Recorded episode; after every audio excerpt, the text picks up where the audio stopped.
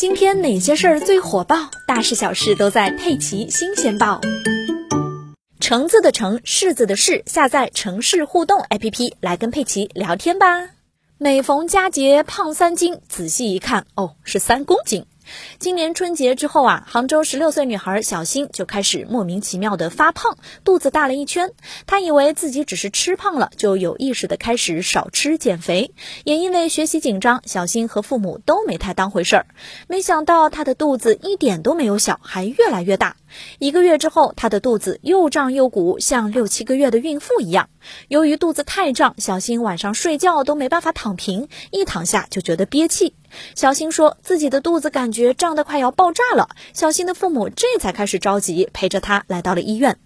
一米六零的小新已经长得挺高的了，但他巨大的肚子隔着衣服都能看见。接诊医生一看就觉得不好，赶紧让他去做检查。这一查把小新和医生都吓了一大跳。只见小新的肚子里有一个二十四厘米的巨大包块，已经把他的整个腹腔都塞得满满当当。巨大的包块压迫到了周围的脏器，把脏器挤到了一边，整个盆腹腔基本上只能看到这个巨大的包块了。连从医经验丰富的医生都感到吃惊。年纪轻轻，肚子里长了这么大的一个囊肿，这还是头一回遇见。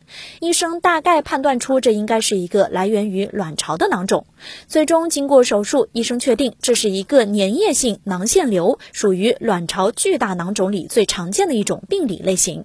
整个囊肿里面都充满了囊性液体，足足吸了有六千多毫升，相当于近十八听的可乐。而随着囊液被抽出，囊肿的体积也缩小。经过三个多小时的手术，这个足球一般的巨大囊肿终于被剔除。但是小新右侧的卵巢也被切去了一部分，会丧失部分功能。医生很遗憾地说。要是早点来检查就好了，也不至于长到这么大。